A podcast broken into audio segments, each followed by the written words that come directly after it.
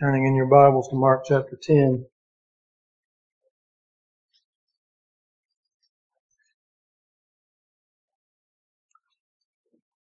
Reading, you're hearing this very familiar record. Beginning in verse forty-six. Speaking of the Lord Jesus and His disciples, we read, "And they came to Jericho. And as he went out of Jericho with his disciples and a great number of people, blind Bartimaeus, the son of Timaeus, sat by the highway side begging. And when he heard that it was Jesus of Nazareth, he began to cry out and say, 'Jesus, thou son of David, have mercy on me.' And many charged him that he should hold his peace. But he cried the more a great deal, 'Thou son of David, have mercy on me.' And Jesus stood still and commanded him to be called. And they called the blind man, saying unto him, 'Be of good comfort, rise, he calleth thee.' And he, casting away his garment, rose and came to Jesus. And Jesus answered and said unto him, 'What wilt thou that I should do unto thee?' The blind man said unto him, 'Lord, that I might receive my sight.' And Jesus said unto him, 'Go thy way, thy faith hath made thee whole.' And immediately he received his sight, and followed Jesus in the way."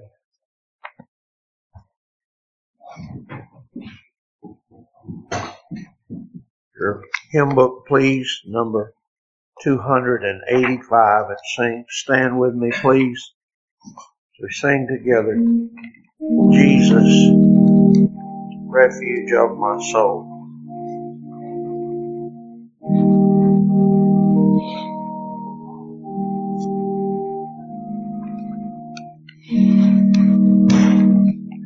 Jesus, refuge of my soul, let me to thy bosom fly, while the raging billows roll, while the tempest still is nigh. Hide me, O my Savior, hide, till the storm of life is past. Safe into the haven guide, O receive my soul at last. Other refuge have I none, hangs my helpless soul on thee. Leave, all, leave me not alone, still support and comfort me. Oh, my trust of thee is stayed. Oh, my help from thee I bring. Cover my defense head with the shadow of thy wing. Thou, O Christ, art all I want, all in all in thee I find. Raise the fallen, cheer the faint, heal the sick and lead the blind, just and holy is thy name. I am all unrighteousness, vile and full of sin I am. Thou art full of truth and grace. Thank you.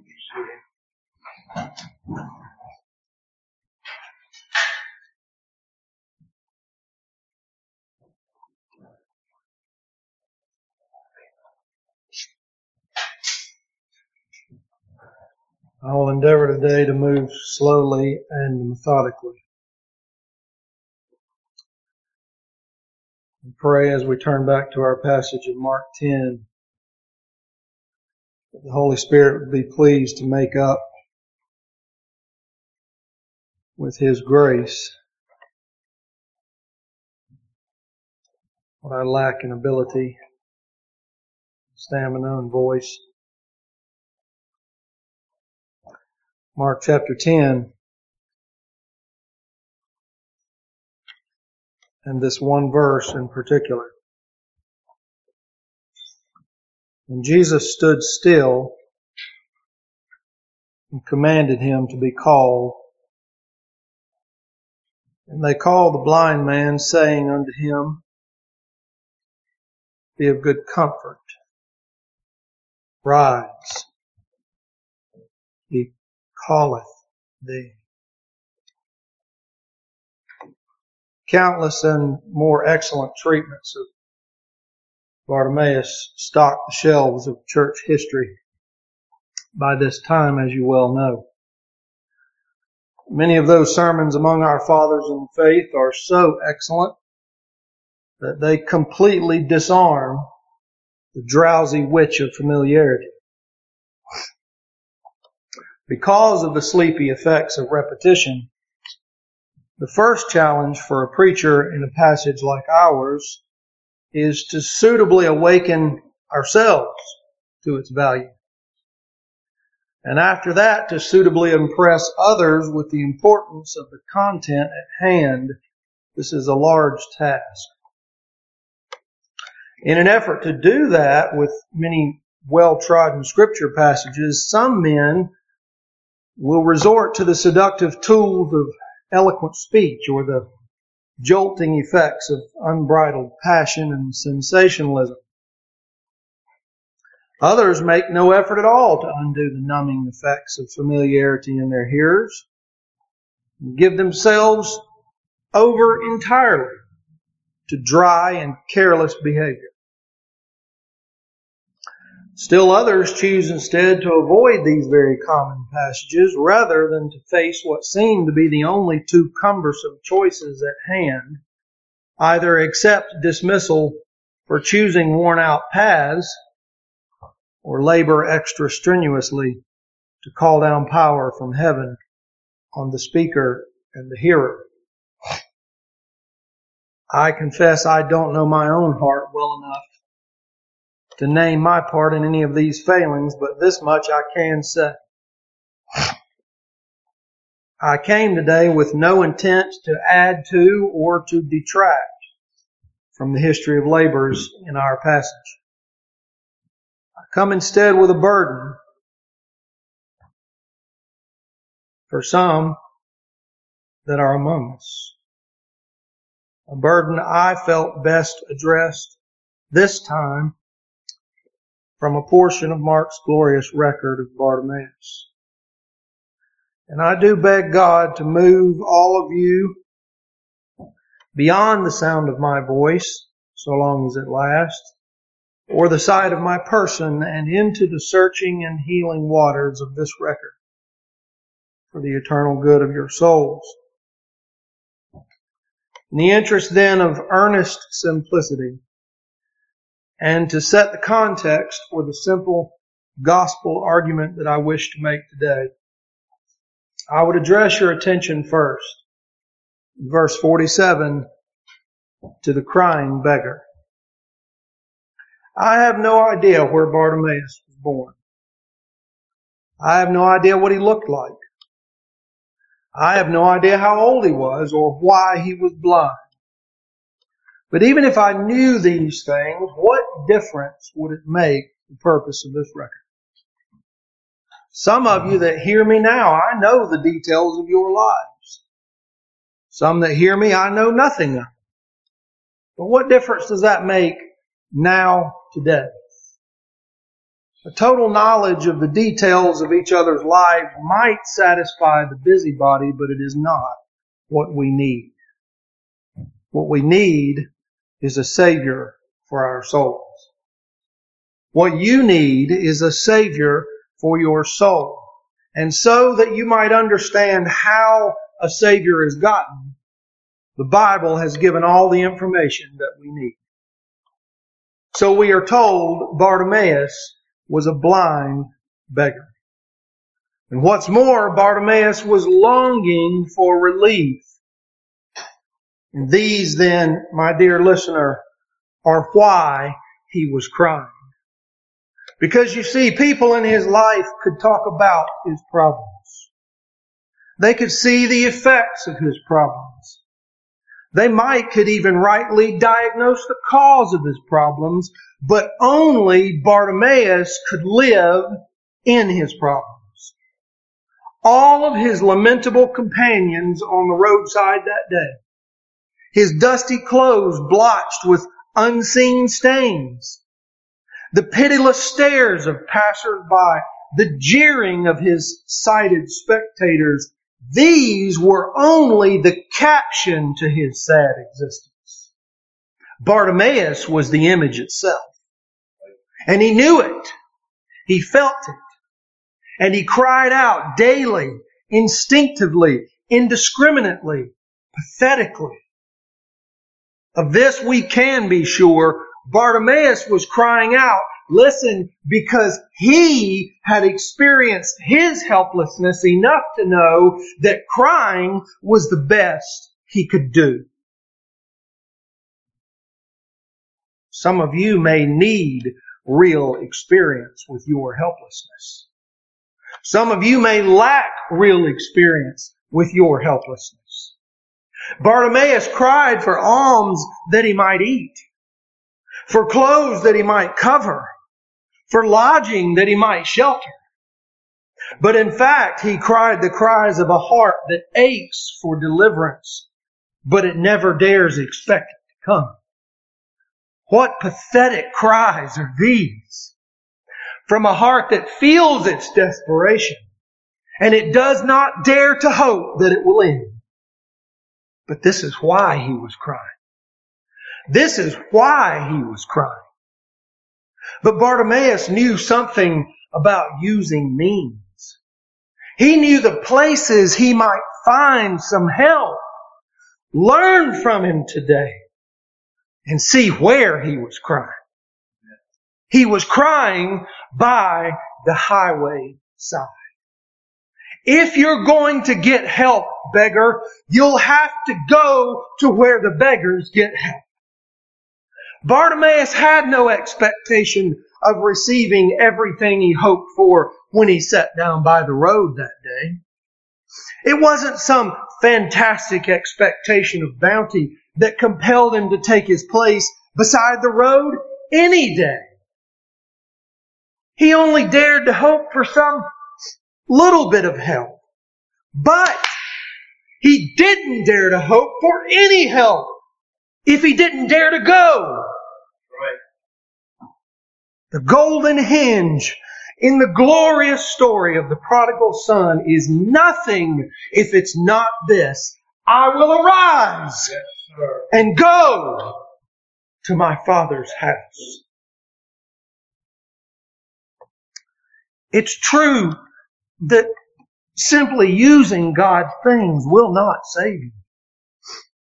But those he saves are usually saved while they're using his things. And so says old Bishop Ryle, go to the road where Jesus walks. My dear friend, Bartimaeus is saying to you today, don't stop reading the Word. Don't stop gathering where Christians gather.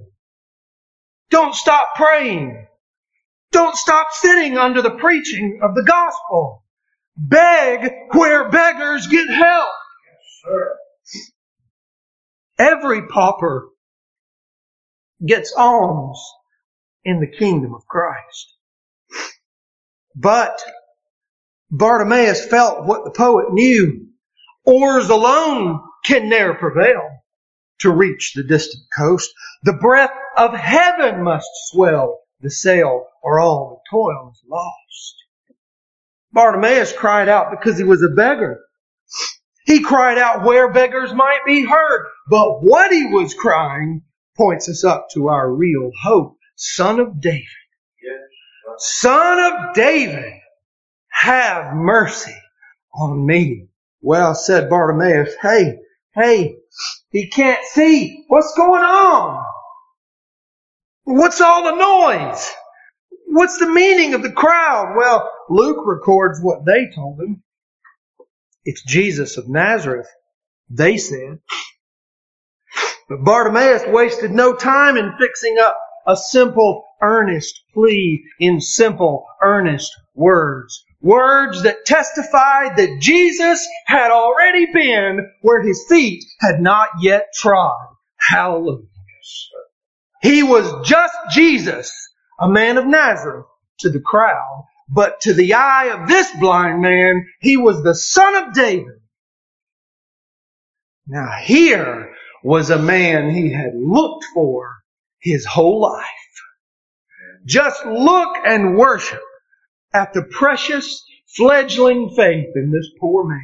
Hear that messianic title, Son of David, pierce the clamor of the crowd. Can you see him crying out? Maybe his tears beginning to mingle with the dust in which he sat. Oh, he's sure of Jesus' power to save. And so he's crying out. And you see, he used the word, he used the word for screeching like a raven, or even screaming, says Mark, a great deal more. What a moving scene. So full of urgency and singularity of purpose. Every sinew of his soul stretched to its fullest to arrest the attention of the only one in whom his heart has ever found reason to hope. Oh, sure, he's never met Jesus. He's never seen him. He's only ever heard. But what is that to faith? Thomas, because thou hast seen me, thou hast believed.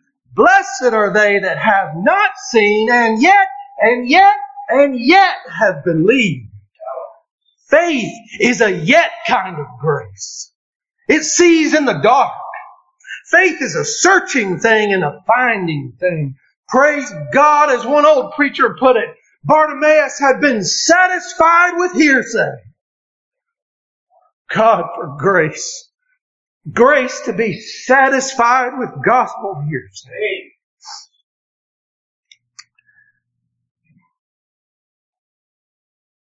And so venturing all on what he heard. Just on what he heard. He cries, Son of David, have mercy on me. Oh, he's sure of Jesus' power to save, but of his willingness to save, he cannot be sure. And this is the pressing question in the mind of Bartimaeus. For he knows he cannot help himself. He had already been made to know grace triumphant in the throne, scorns a rival, reigns alone. Banish every vain pretense built on human excellence. Perish everything in man but the grace that never can. Oh, I know I cannot, thought part of Bartimaeus. But will this man? Here is the pressing question for you today, unbeliever. Will this man? I'm trying to quickly set the context for us today for a sweet gospel argument. But before I proceed to that, I would be unfaithful were I not to say a word, verse forty-eight, of the cruel obstructions. Truly, can you believe your ears? Hush up, Bartimaeus. Silence, man. Nobody wants to hear you wailing, least of all Jesus.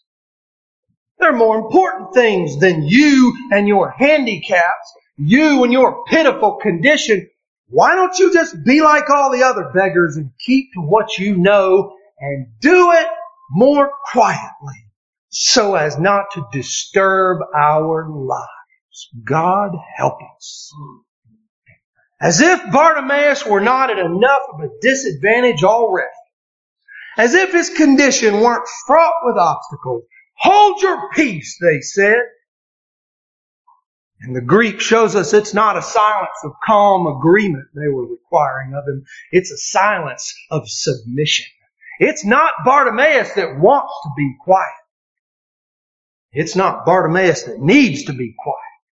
Oh, my soul, right in the face of his great need, in the precious condition of desire, in the very act of reaching, in the danger of missing out, and in the very presence of the help required, they would frustrate his efforts by a colossal, diabolical selfishness and an equally ironic blindness. For all that Bartimaeus had in urgency, they matched it in absolute lack of mercy. But before we judge them harshly, you do the heavy work of measuring your own life by this hard saying. We have fellow citizens in equally urgent circumstances. We share communities with scores of spiritual beggars and blind. Some of you that hear me today have flesh of your own flesh with whom you share hours of days and days of months, but to no benefit for their souls because you can't be bothered with the noise and labor of arranging meetings with Christ. Is it not enough that they have traitorous hearts within them? Is it not enough that they are under perpetual assaults from our culture to obstruct their view of Christ?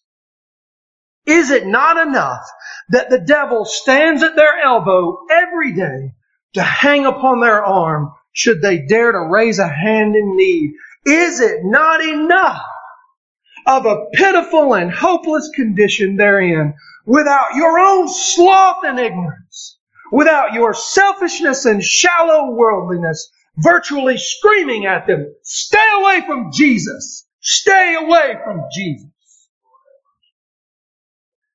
God help us for having ever been a part of the merciless crowd that discourages the blind from meeting Christ. God help us if we're still there, and may He pity the beggars within our influence who feel our lack of care.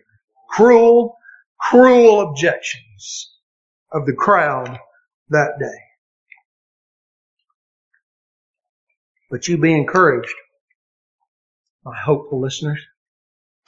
If you are one that wishes to meet Christ today, I've got good news for you. The prayers of an earnest heart break through anything. Yes, sir. You put your heart with your words, and this Christ will put His ear with your prayers. Yes. You put your heart with your words, and this Christ put His ears with your prayers. Hallelujah. Bless the Lord. What various hindrances we meet in coming to the mercy seat. Yet who that knows the worth of prayers, wishes to be often there. Were half the breath you vainly spent, to heaven in supplication sent, your cheerful song would oftener be, hear what the Lord has done for me.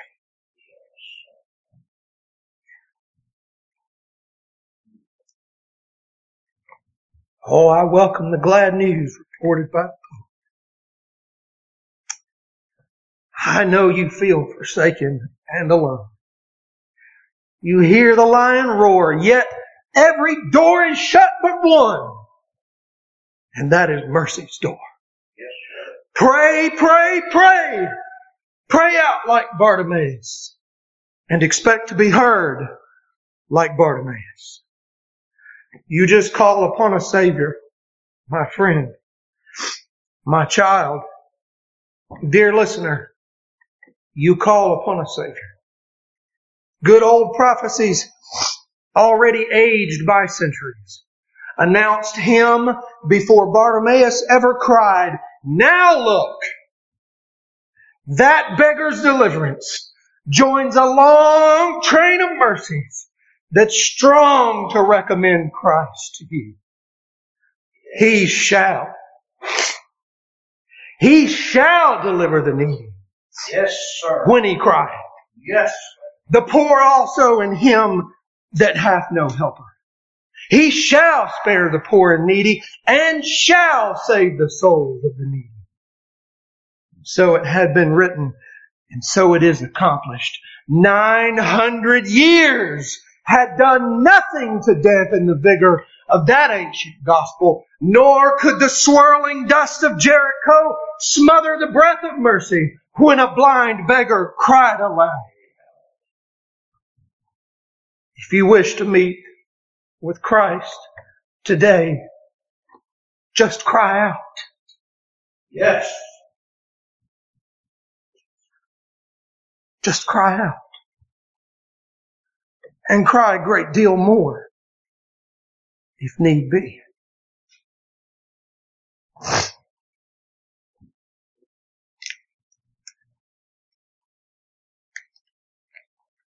I would come more nearly to my point then. And to encourage you in doing that, I would hasten to our gospel argument. Many sermons might be delivered on the rich features of this stirring record. Many words and hours could be spent to tell of Bartimaeus' calling or his condition, of the beggar's trials or sin's obstructions. But one feature of this grand old story may help the beggars that are listening to me now. Having set something of a context for us, allow me now to reason with you using the logic of this gospel meeting. The compelling and endearing logic of the calling Savior is so very beautifully and sublimely simple. My dear, hesitating, uncertain, and doubtful inquirer, the answer to your doubts is in these simple words. The calling Savior. Yeah. We've already said that Bartimaeus was sure of Jesus' power to save. He had, after all, called upon the Messiah. But of the Master's willingness to save him, I believe Bartimaeus was not sure. And yet the argument for hope was in the call itself, not Bartimaeus' call, Jesus' call. Yes, sir. Do you see it? The fact that Jesus was there in the flesh at all was an encouragement to believe that his intentions were compassionate. What else could have constrained the God of heaven to do such a thing except his own love of mercy? To all the observers there outside of Jericho, here was a rather ordinary moment. Little more than local interest, regional at best, For sure, Bartimaeus saw little, but Jesus, he had his eye full of glory. A joy that was set before him. What do you suppose that view was like?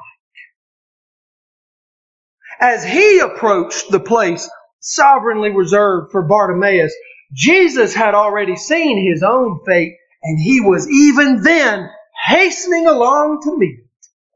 I have a baptism to be baptized with, and how am I straitened till it be accomplished? Not if it be done, not in case it be done, but till it be done. I just can't rest until they lay me to rest. Here's my point, my trembling beggar. He could think of nothing else but his sacrificial work. Yeah. Well, then I ask you, could a simple act of mercy for a beggar be a strange idea to the one who pressed toward the greatest act of mercy ever known to man? Does your sickly faith need more evidence? I'll give it to you. If your sickly faith needs more evidence, just you look at verse thirty-two and tell me who you see first. I give you Christ. Yes. The brave sacrifice, the mercy doer. Just look at Jesus out in front. The Savior, what a noble flame was kindled in his breast when hasting to Jerusalem. He marched before the rest. Goodwill to men and zeal for God, his every thought engross. He longs to be baptized with blood. He pants to reach the cross with all his suffering full in view and woes to us unknown. Forth to the task his spirit flew. 'Twas love that urged him on. Oh, I just don't know. I just don't know if he's willing to show mercy to me, we say. What a wonder of unbelief we really are. Had he not just said, I came to minister and to give my life a ransom for many. No legions dragged him to the bloody hill where he could prove the truth of that declaration. No shame of searching glares from his disciples embarrassed him up to Jerusalem. No threats or bribes, no traps of social power or heady wealth could be blamed for his determination to be mercy's grandest son. It's just what he wanted to do. It's just what he wanted to do.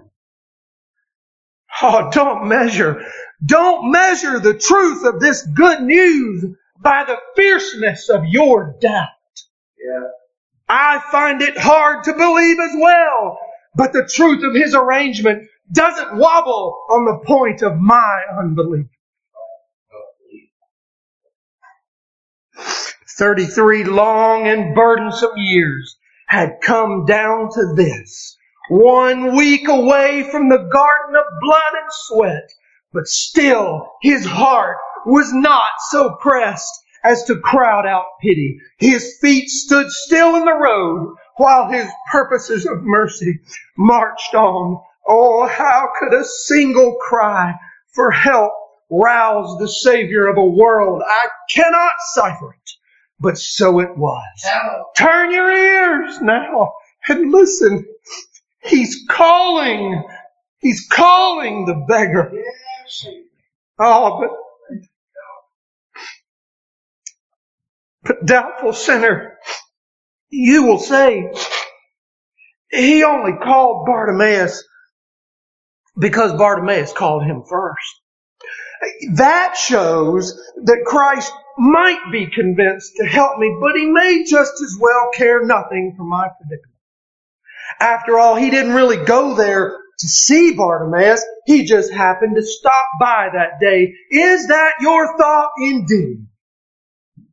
I warn you to cast down that god of careless chance that rules your addled brain. Do you think he called you out of boredom or with no thought of the meaning of his words? Are his sayings ever disconnected from his intentions?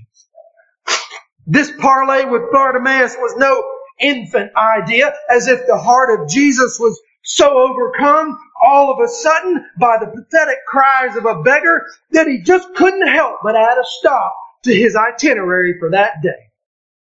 What fools they are in a deluded attempt to honor God by making him out to be so kind as to leave everything to our decisions. In fact, dethrone him with a doctrine that hinges salvation upon the sudden urges of fickle men. Yes, sir. Bartimaeus cried so urgently because he didn't know yet what Jesus knew, that this encounter was no accident at all.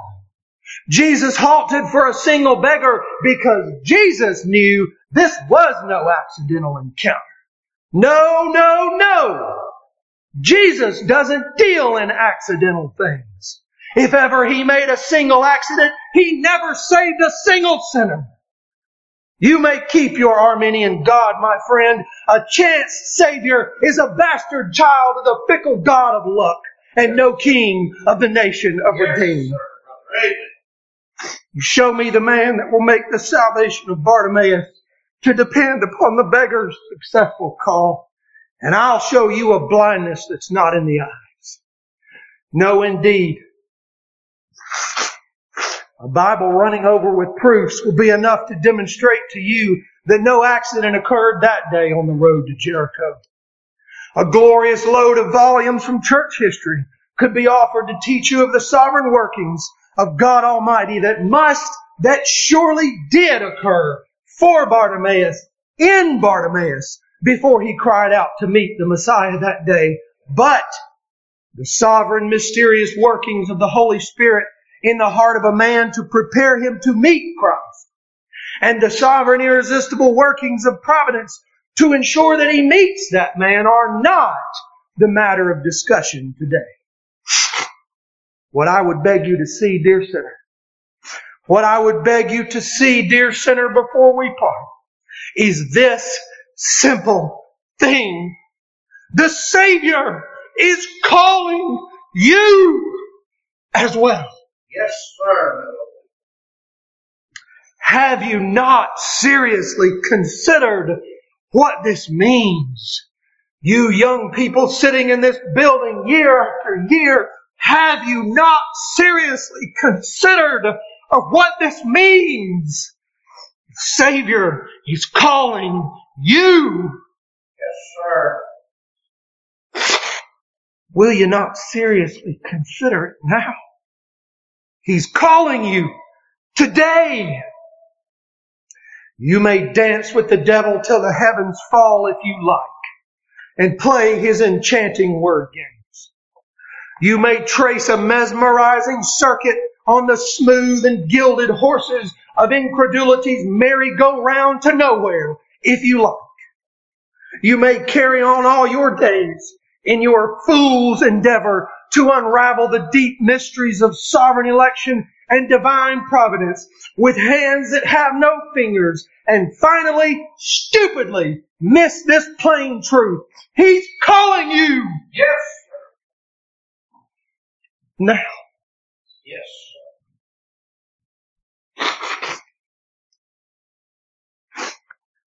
Would Bartimaeus have been healed if he had refused to come to the call of Christ, held back by fear that he hadn't first determined what Christ's intentions were for him? Would Bartimaeus be in heaven if all he had done was determine Christ's intentions for passing that day? No, no, no! A thousand no's! Bartimaeus didn't hesitate in order to delve into theology or hold back to consider the likelihood of his acceptance, given his particular sins or doubts. He simply came when he was called, yes, with all of his heart. Could you sit at his feet today? Bartimaeus would tell you what he knows of their precious meaning. He would tell you of the day he learned his cry was only a response. to a quiet call he'd already heard. He would tell you of the Christ he first saw, who first had seen him long ago. Of course! Jesus had said, I came to seek and to save that which was lost, and so he did. And so Bartimaeus was found because Christ was seeking him. Jesus' love was never a sleeping love. Away with this ridiculous notion of a love of God based on John three sixteen. It may as well be asleep. Jesus' love was never a sleeping love. It was a seeking love. An acquiring love. We may argue till we faint about the doctrinal points of salvation. We may lose ourselves in the deep mysteries of God's dealings with men to save some and to condemn others. We may run the courses of our wild, unbelieving thoughts till the treads of our souls are worn through. Do I really believe? Well, I'm not sure I actually trust Him. I need to hesitate a while longer to determine if I really have gotten the mastery of my own belief. If He came for some, did He come for me? While He saves others, how can I be sure He'll save me? It would appear that others can come, but I'm pretty sure I cannot find a way. Fool's follies and dim-witted delays. Yes, sir. You quit fretting whether your name is written in the book of life. You leave off the maddening frenzy of preparing yourself to be saved. Don't you see the maze of objections you are lost within is an illusion of your own making? Come away with me instead and look full into the face of this gospel logic now. He's calling you. Yes. He's calling you. What can it mean? What can it mean if He's calling you? I can tell you. I can tell you if you'll hear. He means for you to come. Yes. He means for you to come. If He's calling you, it is for you to come. Will you not come? But I've done what Bartimaeus did. I have called. But I haven't heard the Savior calling me, have you not? But He's calling you now. Right? Oh, for sure He didn't call your name. He's done better than that, though. If you won't listen to me, listen to dear old Simeon. It is true, he said, He does not call any of us by name, but the descriptions given of those whom He does invite are far more satisfactory. We might doubt whether there were others with our names, but who can doubt whether He be a lost sinner? Yeah. Dear listener, these are the very persons He came to seek. Muster every soldier of doubt within the walls of your heart. Fit out your ramparts with the most refined arguments you've ever constructed. Keep the stand you've taken in the courtroom of your soul and testify, if you dare, that you cannot or that He is unwilling. Fool's folly and dim-witted delays. I tell you, He's calling you now. And if He's calling you, it is for you to come. This is precious and indestructible gospel logic. Will you bow to it?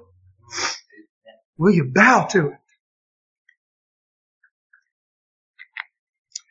Look how a sweet Savior would help you do it. Watch how He sweetly reasons with you. Verse forty-nine. Be of good comfort. Be of good cheer. It also means be of good courage. You know, Mister Hendrickson records an astonishing thing for us about the same Jesus. Did you know He tells us that in all the New Testament, Jesus is the only one that uses this expression? Why do we cast such a hard image of such a soft Savior? You say, well, in our text, the members of the crowd use this same expression, so you must be mistaken. Indeed. But did you notice who sent them? Under Christ's command, they called. And so with His orders of peace, they spoke. You may be assured, even if it is by means of a messenger, again today, it is Christ that calls you now. That's right. And says to you, be of good comfort. Be of good courage. Come to me. Cheer up. Lost is not a thing you always have to be. Blind is not a condition you always have to bear. Wonder no longer whether He's willing to help you. It's what He came for. Healing is His business.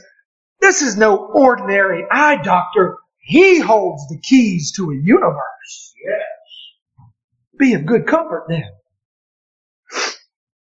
You may pillow your head in His arms and rest. He will care for you. Have courage. Have courage in coming, sinner. Your adversary is overwhelmingly ferocious. It's true. The haters of your life are frightening and exhausting. The treacherous bandit in your own soul is wily and untiring. But take heart. Pluck up your courage. One has called you who can rid you of them all. Yes, sir. The laziness of the flesh, the love of comfort, the lust of the world, the fear of scorn, the assaults of Satan, the dread of failure, the garish demon of unbelief. These things will kill your soul. They're insistent and hard things, but you don't have to face them alone. Go with Christ. Go with Christ to face your demons. Go with Christ to bear affliction. Go with Christ to cross the Jordan. Stand with Christ to face your God. He has called you to go with Him. Come, come, come. Every soul by sin oppressed. Yes. There's mercy with the Lord, and He will surely give you rest. By trusting in His Word, only trust Him, only trust Him, only trust Him now. Now. Dear listener, Sabbath after Sabbath, in this very place, He has reasoned with you, carefully uncovering your wounds for a helpful view of your need, drawing you with His winning kindness, shaking you with His terrible justice and power, first speaking softly, and then thundering warnings to the unrepentant, as He has done now for weeks. But behold, behold now, He is passing you. Yes. He's passing you. Yes, yes. This day, on the short road of your life, how long before He's gone? I cannot say. You cannot say. But He'll not come this way again. So here's my plea to you today. Whatever adversity, whatever loss, whatever trial, whatever cross, get up! He's calling you. He's calling you. He's calling. Are you coming?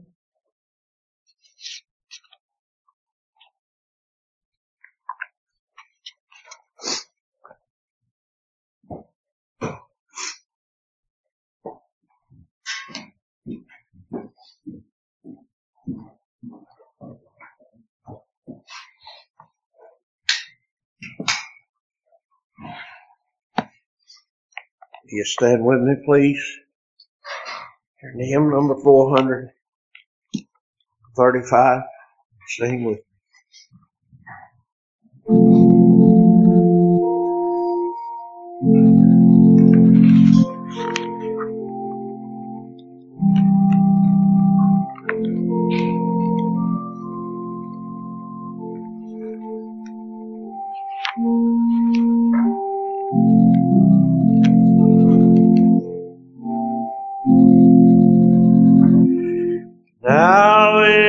Accepted time, now is the day of grace. Now sinners come without delay and see the Savior's face. Now is the accepted time. The Savior calls today, tomorrow it may be too late, then why should you delay?